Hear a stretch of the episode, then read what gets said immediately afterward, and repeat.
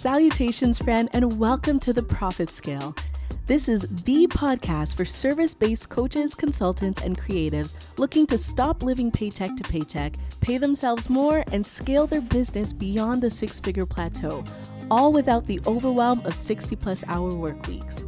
I'm your host and income strategist, RJ Connell. And if you're looking to collect more coins, stop dropping coins, or grow your business sustainably, then you, my friend, are in the right place. Turn up the volume and lean in because we're about to get started.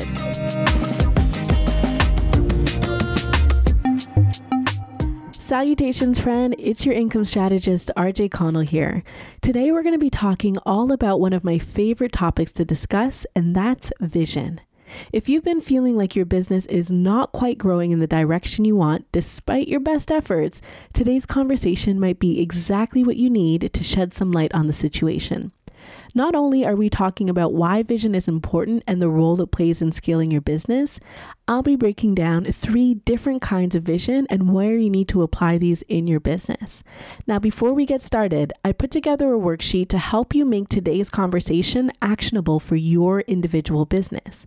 This worksheet is a part of my Systems That Scale framework, which is my signature framework that I use to help coaches, consultants, and creatives just like you pay themselves more, stop living paycheck to paycheck paycheck and create sustainable growth in their income and impact. You can access the worksheet by clicking the link in the show notes, or you can head over to rjconnell.ca forward slash seven and access the worksheet there. Okay, so now that you have your worksheet in hand, let's dive right in. A couple weeks ago in episode 5, we talked about the difference in roles between when you're working as the CEO versus when you're working as the employee in your business. One of the key differences when you are operating as the CEO for your business is that it's your responsibility to cast a vision. The direction, trajectory, and alignment of the business towards a greater goal is the responsibility of the CEO. And in this case, that means you. But when I talk about casting a vision, I'm not talking about cutting up magazines and gluing pictures on a pretty board. That's not what we're talking about here. Creating a vision goes far beyond the visuals that we often cut and paste onto a vision board. It requires you to think strategically, to apply foresight, and to think intentionally about where you want to go and what it will take to get there. People often confuse having a vision with having a goal, but they're actually two very different things. So let's define the two.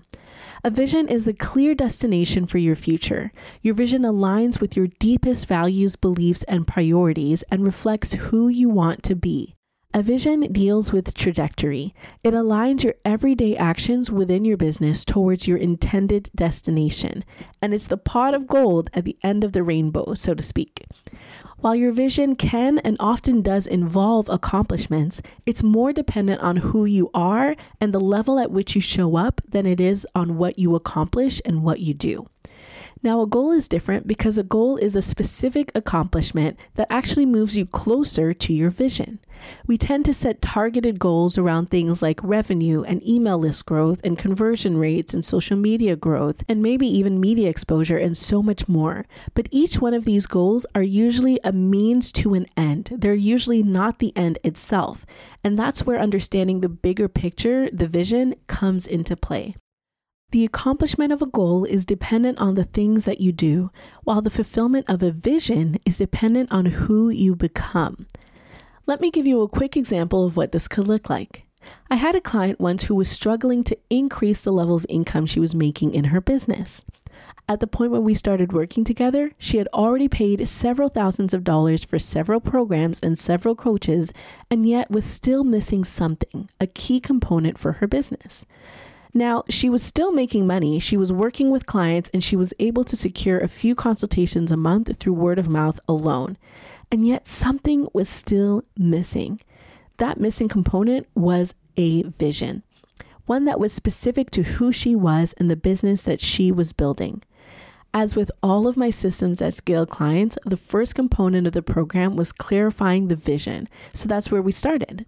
In this particular case, she was so used to working with coaches and consultants that gave her tasks and strategies and a bunch of action items that simply answering the question, Where do you want your business to be in five years? was a challenge for her.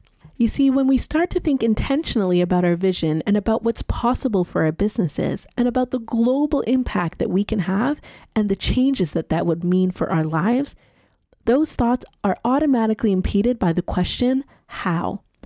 And when we don't know the how, and when we can't see each step on the path towards fulfilling that vision and making it a reality, we subconsciously reject the vision and categorize it as something that's impossible or unrealistic. You may even think that you're dreaming too big, and you might find yourself asking, Am I allowed to want this? Is this too much to ask for? Or maybe you're scared to dream big in the first place because you don't want to fall short and end up not achieving that dream or making that vision a reality. And so you convince yourself that it's not something you wanted in the first place. And you condense your level 10 vision of running a global business to an achievable, realistic level 2 vision of only working with local clients. And the thing is, this thought process is happening so fast that sometimes you don't even realize that the vision you have is bigger than what you're currently striving for. That is until someone challenges you. And this was the exact situation my client was in. Being part of my Systems That Scale program challenged her to step out from the trees and dare to imagine that there was a forest beyond them, a bigger picture, and a reason behind why she was doing the work that she was doing. Once we clarified that vision, everything changed for her.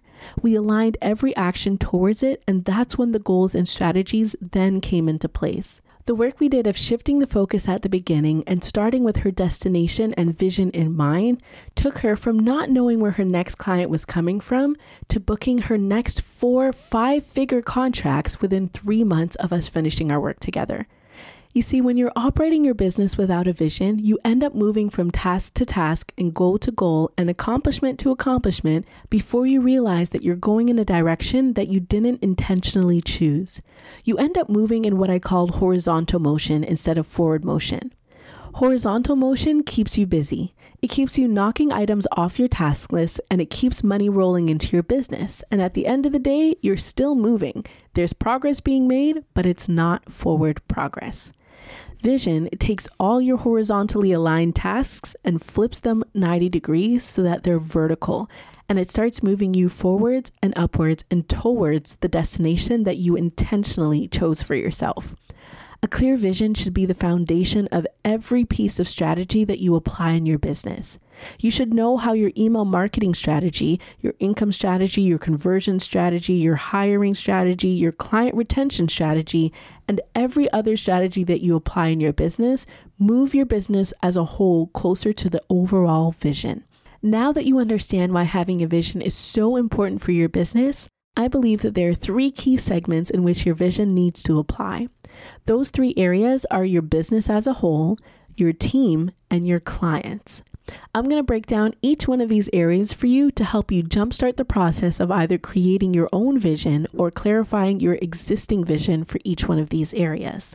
This is where the worksheet is going to come in handy and make it a lot easier to follow along with. So make sure you have it handy before we jump into the first segment. Segment number one is the vision for your business as a whole. This is where you step out of the role of the employee and into the role of the CEO, and it's where you begin to establish a destination for where you want to take your business. This vision is what gives you direction for the other two areas we're going to cover, and ultimately, it helps both you and anyone who joins your team understand how their daily actions are helping move the business forward. The vision you establish here will become the foundation for the strategies you apply and will help inform the systems that you put in place when it comes to your marketing, your customer service, the opportunities you pursue, and the ones that you accept versus the ones you reject, and so much more. Establishing the overarching vision for your business means having a clear understanding of the why behind every action you take, whether you're a solopreneur or you have a team of employees that works alongside you.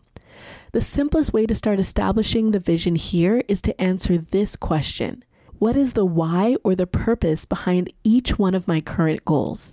Next, look at the strategies that you're currently utilizing for your social media, email marketing, conversions, client retention, public relations, income, money management, all those areas, and ask Do those strategies currently support the vision for your business?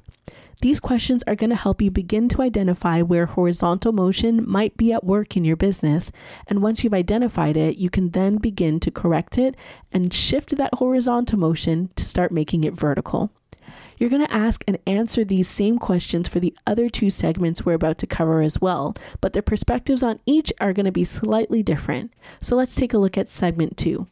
Segment number two is the vision for your team.